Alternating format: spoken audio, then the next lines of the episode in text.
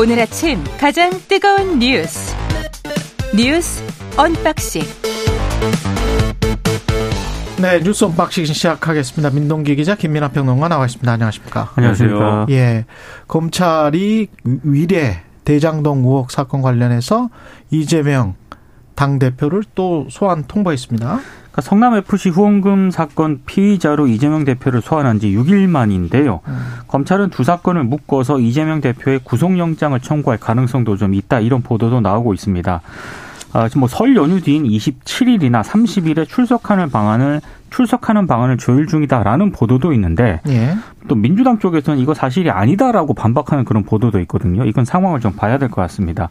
일단 이재명 대표는 어, 대장동 개발 사업 당시 성남시장이 있던 시절에 민간업자들에게 편의를 제공을 해서 4,040억 정도의 수익을 챙기게 하고 그만큼 성남시에 손해를 입힌 혐의를 받고 있고요. 또 하나는 어, 이재명 대표 측근들이 대장동 민간업자들 측으로부터 428억을 받기로 약속한 다음에 사업 편의를 제공을 하고 각종 선거 자금을 지원받는데 이재명 대표가 관여한 것으로 일단 검찰은 의심을 하고 있습니다. 아, 일단 민주당은 강하게 지금 반발하고 있는데요. 일단 혐의가 배임 혐의인가요? 그렇습니다. 그 다음에 예. 공직자 이해 충돌 방지법 위반. 네. 특가법상 배임하고요. 네. 공직자 이해 충돌 방지법 위반 등의 혐의로 어. 이제 검찰에 출석을 하라고 지금 요구를 한 그런 상황인데 알겠습니다. 민주당은 일단 윤석열 정치 검찰의 조폭식 검찰 수사쇼에 신물이 날 지경이다라고 강하게 반발을 하고 있는데 이 민주당의 일단 기본적인 시각은 검찰의 소환 통보를 이 김성태 전 쌍방울 회장이 뭐 조금 뒤에 8시 한 10분쯤에 인천공항에 도착을 한다라고 하거든요. 이 소환에 맞춰서 이재명 대표의 혐의를 좀 국민들에게 강하게 어필을 해서 부정 여론을 좀 확대하려는 그런 정치적인 의도가 있다. 이렇게 의심을 하고 있는 그런 상황입니다. 그래서 더 강하게 반발을 하고 있는 것 같습니다. 그러니까 이게 뭐 야당 입장에서는 야당 대표에 대한 수사이기 때문에 이런저런 이제 어떤 생각이랄지 뭐 해석이랄지 이런 걸 당연히 뭐 할 수밖에 없는 거고. 근데 고민도 있을 거예요. 그렇죠. 그렇죠. 당연히 음. 그렇습니다. 이게 지난번에 어떤 검찰 출석을 이 성남 FC 관련돼서는 한 것인데 이번에도 이제 할 것이냐 말 것이냐 이 고민을 해야 될 텐데 중요한 거는 우리가 뭐 계속 말씀드립니다만 어, 실제로 있는지 없는지 모르는 설날 밥상이라는 개념이 있어요. 그 설날 밥상에. 설날 밥상 민심? 네, 그렇죠. 네. 그 얘기를 이제 또 하는 거예요. 그래서 네. 검찰이 이제 설 연휴 앞두고 설 지나면 조사받으러 오세요. 이렇게 이제 통보한 것은 음. 뭐 설날 밥상에 이, 예, 이 논쟁을 뭐 불러일으키려는 것이다. 뭐 이렇게 얘기를 하면서 이제 그 고민을 하는 건데 그 결국 이제 오늘 어느 정도 가닥을 잡지 않을까 싶은데 지난번에 검찰 출석해서 사실 이재명 대표하고 민주당의 분위기는 별로 출석해서 좋은 거 없었다 이런 분위기거든요. 아 그래요? 그게 이제 출석을 해가지고 음. 뭐이 그때 검찰 조사에 어떻게 응했다든지 뭘 내놨더니 어떻게 반응했다든지 이런 것들이 막 보도가 되고 그랬잖아요. 예. 그러다 보니까 이제 출석해도 좋을 거 없다 이런 분위기인 반면 또 당내에는 그렇지 않다. 굉장히 이게 이것은 어쨌든 출석하는 모습을 보여서 앞으로도 계속 방탄 얘기할 것인데 국민의힘 같은 경우에는 그 비밀을 주지 않고 국민들의 국민들의 신뢰나 이런 것들을 좀 더 줄 수 있는 방향으로 가져가야 되는 거 아니냐 이 고민이 있을 것이기 때문에 그래서 이제 말씀하신 것처럼 굉장히 고민이 클 겁니다. 여기서 끝나는 게 아니고 검찰 출석 여부를 결정하고 나면 그 다음에는 이제 검찰이 어떻게 하겠습니까? 지난번에 음. 성남 FC까지 묶어가지고 예. 구속영장 청구를 하겠죠. 그리고 구속영장 청구를 하면은 체포동의안이 이제 국회로 넘어올 거고 1월 27일이나 30일에 이제 그 조사를 받으라고 했으니까 체포동의안 넘어오는 거는 이제 2월 달이겠죠, 그러면. 2월 달이 될 확률이 높아지겠죠. 그 2월 달에 이제 그거를 이 더불어민주당이 가결시킬 수 있느냐. 그럴 수가 없을 거지 않습니까? 상상하기 어려운 일이죠. 그럼 또 부결시킬 것이고. 이제 2월까지 이제 계속 이 문제를 가지고 실랑이를 벌이는 그런 국면으로 이제 쭉 가는 뭐 그 시나리오 밖에는 없다. 이런 느낌인 거죠. 그래요. 출석은 지난번에도 말씀드렸지만 원칙적으로 언젠가는 해야 되기 때문에 그렇죠. 출석을 해야 된다. 생각합니다. 네. 그리고 구속영장이 청구되면 뭐 구속정부심 사법 절차에 따라서 구속적부심 청구를 해서 맞대응을 하는 수밖에 없. 만약에 본인이 구속할 만한 뭐 사유가 없다. 그리고 나는 무죄다라고 지금 계속 주장을 하고 있기 때문에 그렇다면 그렇게 사법적으로 대응을 하는 수밖에 이게 그 투트랙으로 가자라는 이야기를 이재명 대표도 했고 다른 민주당 의원들도 했고 뭐 그 관련된 언론들 국민의힘 쪽의 언론들도 다 이야기를 하고 있잖아요. 그 투트랙이라는 거는 이재명 대표가 관련해서 정말 떳떳하다면 관련된 사법적인 일정에 따라서 다 조사를 받는 게 저는 그리고 재판에서 판단을 받는 게 그리고 언론이 제대로 보도를 하느냐 안 하느냐는 그거는 또 다른 문제인 것 같고요. 본인은 본인의 할 거를 그냥 하면 되는 것 같습니다. 그리고 김건희 여사와 관련해서도 민주당이 이게 문제가 있다라고 생각하면 그건 three track이든 four track이든 뭐 five track이든 그건 또 그것대로 하면 되는 것 같아요. 근데 그게 그게 마치 이렇게 뭐 출석과 연계되거나 구속과 연계되는 식으로 대응을 하는 게 그게 오히려 모양새가 전혀 안 나는 거죠. 근데 이제 네. 그 이제 그게 굉장히 이제 맞는 얘기지 않습니까? 이상적인 이야기입니까? 그렇죠. 근데 이제 민주당이 좋은 말씀이라고 네. 생각합니다. 민주당이 네. 계산을 할 거 아닙니까? 출석을 했을 때, 네. 안 했을 때 이렇게 계산을 했을 때 지난번 성남 FC 사건으로 출석을 해 보니까 여전히 이제 그 수사 상황이란가 이런 게 어, 실시간으로 뭐 이렇게 일부 언론을 통해서 보도가 되다시피 하고 이러다 보니까 음. 아, 지금 원래 이제 민주당이나 이재명 대표 입장에서는 뭐 기본사회위원회라든가 헌법 개정이라든가 이런 걸로 좀 개헌이라든가 민생이라는 화두를 좀 올리려고 했었는데 다시 이렇게 되면은 이게 이제 묻힐 가능성이 있다고 이제 판단할 수도 있거든요. 그러니까 아마 아, 지금 제가 보니까 아마 네. 오늘이나 조만간 결정을 좀 할 것으로 보이는데 아마 고민이 깊을 겁니다. 근데 저는 어쨌든 뭐 최경환 기자님 말씀하신 것처럼 출석을 하는 걸로 가닥을 빨리 잡아버리고 할 말 하는 게 낫다. 그러니까 맞아요. 지금 말씀하신 것처럼 네. 기본사회위원회든 아니 뭐 설 앞두고 뭐 이뭐 뭐 민생 뭐 관련돼 가지고 과제나 이런 것들을 위해서 뭐 추경을 편성하다든지 뭐 이런 얘기를 막 할 거지 않습니까? 그러니까 지금 뭐 이 국민의힘 입장에서는 기본 소 기본 사회 위원회를 만든다 그러고 추경 얘기하고 그러니까 아 방탄을 위해서 이제는 돈까지 뿌리나요? 뭐 이렇게 얘기를 해요. 근데 그게 말이 좀 안 되지 않습니까? 네. 방탄하고는 상관없는 문제인데 아무튼 그런 식으로 이제 대응하는 거에 대해서 비밀을 주지 않는 게 저는 굉장히 중요하다고 생각하기 때문에 저는 뭐 현실 정치에서 체포동의안까지는 어떻게 할 수 없는 거라고 쳐도 예. 다른 문제에 있어서는 최대한 어쨌든 순리대로 풀어가는 것이 맞다는 생각이 들고요. 그리고 이제 마치 정치적인 끝말잇기처럼 계속 이어지는 게 있어요. 이 윤석열 대통령 문제 제기하면 반대쪽에서 이제 이재명 대표는 뭐 떳떳합니까 이러고 이재명 대표의 검찰서 얘기하면 김건희 여사 혐의는 어떻게 됩니까 얘기하고 네. 김건희 여사에 대한 뭐 혐의를 얘기하면 또 저쪽에서는 김정숙 여사가 과거에 어떻게 했습니까 뭐 이렇게 얘기하고 끝도 없이 이어지는 이 정치적 끝말잇기가 있는데 네. 이 국면으로는 가지 말자 서로 그. 끝도 없는 거를 얘기해서 뭐 합니까 실질적으로 해결 문제 해결을 하는 게 중요하지 네. 이번에 좀 그렇게 풀었으면 좋겠습니다. 맞습니다. 그리고 설날 민심이 저는 시장과 같다라고 생각을 하기 때문에 다 아실 것 같아요. 유권 우리가 현명한 유권자라고 이야기를 하잖아요. 그러면 아 검찰이 어 너무 정치적인가 아니면 뭐 정말 중립적으로 하고 있는가 뭐 이런 것들을 저희 입장에서는 충분히 이제 관련된 정보를 계속 양심껏 전달해 드릴 수밖에 없는 것이고 거기에 따라서 이제 판단을 하게 될 거니까 민주당이든 또는 국민의힘이든 뭐 대통령실이든 이렇게 해서 민심이 어떻게 갈 것이다라고 재단하고 미리 생각을 하고 판단하고 정치공학적으로 이렇게 이렇게 되겠지. 이거는 또 국민을 너무 무시하는 것 같기도 하고요. 예. 꼭 그렇게 가지도 않을 것 같습니다. 다음 뉴스로 넘어가겠습니다. 한국과 아랍에미리트 정상 공동 성명을 채택을 했고요. 어제와 비슷한 이야기입니다. 네, 일단 예. 뭐 에너지, 원자력, 경제와 투자, 국방, 국방 기술과 같은 4대 핵심 분야에서 전략적 협력을 강화하고요.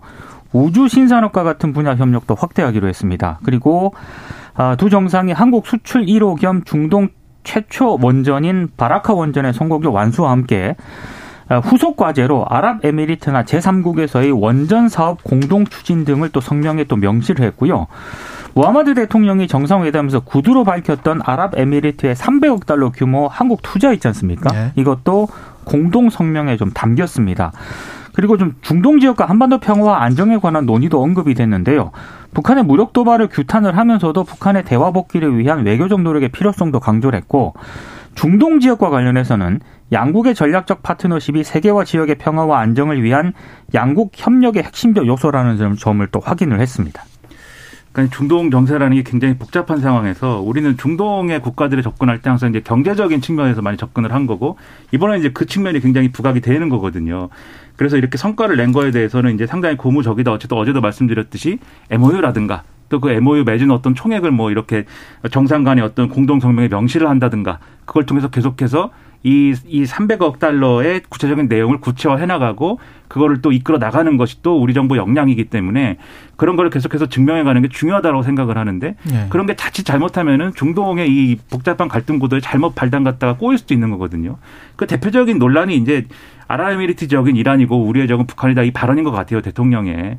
그 이런 발언들에 있어서는 혹시라도 이게 잘못 해석되거나 이 반발을 불러올 경우에는 복잡한 상황이 또 닥칠 수가 있기 때문에 이런 리스크를 앞으로는 줄이는 것에 신경을 쓰고 그래야 경제적인 어떤 성과도 더 이제 좀 극대화돼서 국민들에게 신뢰를 얻을 수 있다 이런 생각이 저는 듭니다. 근데 이게 어제 어, 아랍에미리트의 적은 이란이라는 그런 언급과 관련해서 최강 시사에서 지적했죠. 예, 예, 대통령실이 어제 이제 현지 시각으로 저녁에 기자들에게 이거는 이제 아크 부대에서 대통령의 발언은 우리 장병들을 격려하기 위한 취지의 말씀이다. 이렇게 이제 얘기를 했거든요. 그러니까 대통령이 이야기하면 대통령실에서 그것과 관련해서 부연 설명하고 해명하는 듯한 또는 변명하는 듯한 그런 발언을 하는 게 지금 한두 번이 아니기 때문에 그 이란 대사관이나 이런 쪽에서는 분명히 무슨 이야기가 있지 않아요? 아, 그래서 제가 아침에 좀 찾아보니까 예. 조선일보가 뭐 좀 보도한 내용이 있는데요. 예. 이란 외무부가 좀 강하게 유감 성명을 발표를 했더라고요. 한국 대통령의 오지랖 넓은 발언을 예의주시하고 있다. 이란 외무부가 예, 예. 이 이슈에 대한 한국 외교부의 설명을 기다리고 있다. 이렇게 입장을 내놓았고요. 그리고 외무부 대변인이 한국 대통령이 최근에 이 발언한 기사 있지 않습니까? 예. 이 기사를 언급을 하면서 윤 대통령이 이란과 아랍에미레이트를 포함한 페르시아만 연안 국가들과의 역사적이고 친밀한 관계에 대해서 잘 모르고 있는 것 같다. 음. 어, 지난해 8월에는 물론 이제 갈등 요소도 있는데 예. 지난해 8월에는 대사급 외교 관계를 복원을 해서 주적 관계로 보기에는 애매한 측면이 있다. 뭐 이렇게 얘기를 하고 있거든요. 그렇죠. 우리나라와 동시 지금 수교를 한 상황이기 그렇습니다. 그러니까 일단 예. 이란 외무부가 이런 입장을 발표를 했기 때문에 음. 이게 약간 외교적인 문제로 비화될 가능성도 좀 있는 것 같습니다. 그러니까 어제도 말씀드렸듯이 아크 부대를 파견해 놓은 상황이지 않습니까? 예. 이 아크 부대가 우리 군사적 가치가 상당히 높아요. 왜냐하면 여기서 이제 하는 일이 아랍에미리트 군에 대해서 이 어, 특전 부대의 훈련을 시켜주고 있는 거거든요. 그리고 그 과정에서 우리도 이제 예를 들면 미국의 이제 특수전 부대하고 그렇죠. 교류하는 기회가 되고 그리고 이 계기가 되었고 방산 수출도 하고 뭐 이런 부대란 말이죠.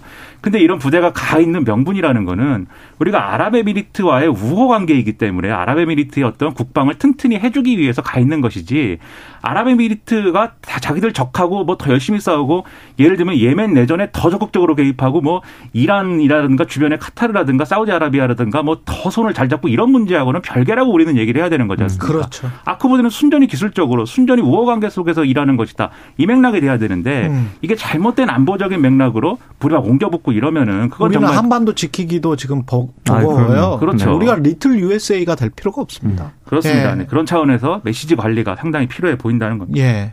시간이 별로 없어서 이태원 국조특위가 오늘 종료하는데 여야 보고서 채택 가지고 대립할 줄 알았습니다. 대립하고 있다. 이 상황만 전, 전달해 드리고요. 네. 나경원 전직 나경원 전 의원이 전직 대통령 묘역을 참배했다.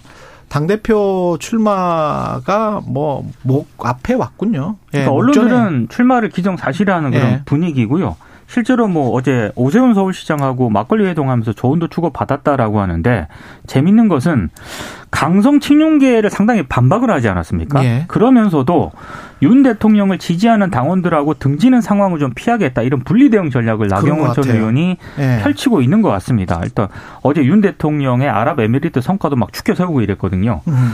어, 어제 또 강성 친윤계도 살짝 한 발짝 물러섰습니다. 왜냐하면 너무 이 문제가 갈등이 좀 부각이 되면은 대통령의 순방 성과가 묻힌다. 그렇지. 아마 이런 판단을 한 것으로 보이는데 네. 그럼에도 불구하고 어, 갈등은 뭐 봉합되거나 이런 국면은 아닌 것 같고요. 계속 이어질 것 같습니다. 그러니까 제가 밖에서 볼 때는 당내 분명히 이제 윤석열 대통령하고 각을 세워가지고 무슨 뭐 이게 정치적 이득을 추구한다든지 그런 사람으로 찍히면 어렵습니다. 전당대회는. 그렇죠. 그런데 또 반면 뭐가 있냐면 소위 말하는 윤 핵관을 자처하는 의원들이 너무 저기 전행이 있는 거 아니냐. 너무 나서는 거 아니냐. 음. 이런 불만 여론도 있는 것 같거든요. 그럼 국민의힘 당원들이 거기에 또 반발할 수도 있어요. 그렇죠. 그렇죠. 네. 나경원 전 의원이 그 간극을 보는 거고 네. 김기현 의원 측도 그게 리스크가 될 수 있다고 판단하기 때문에 음. 장재현 의원이 뭐이몇이 주말 내내 뭐 이렇게 좀 싸웠는데 어제부터 얘기 안 하지 않습니까?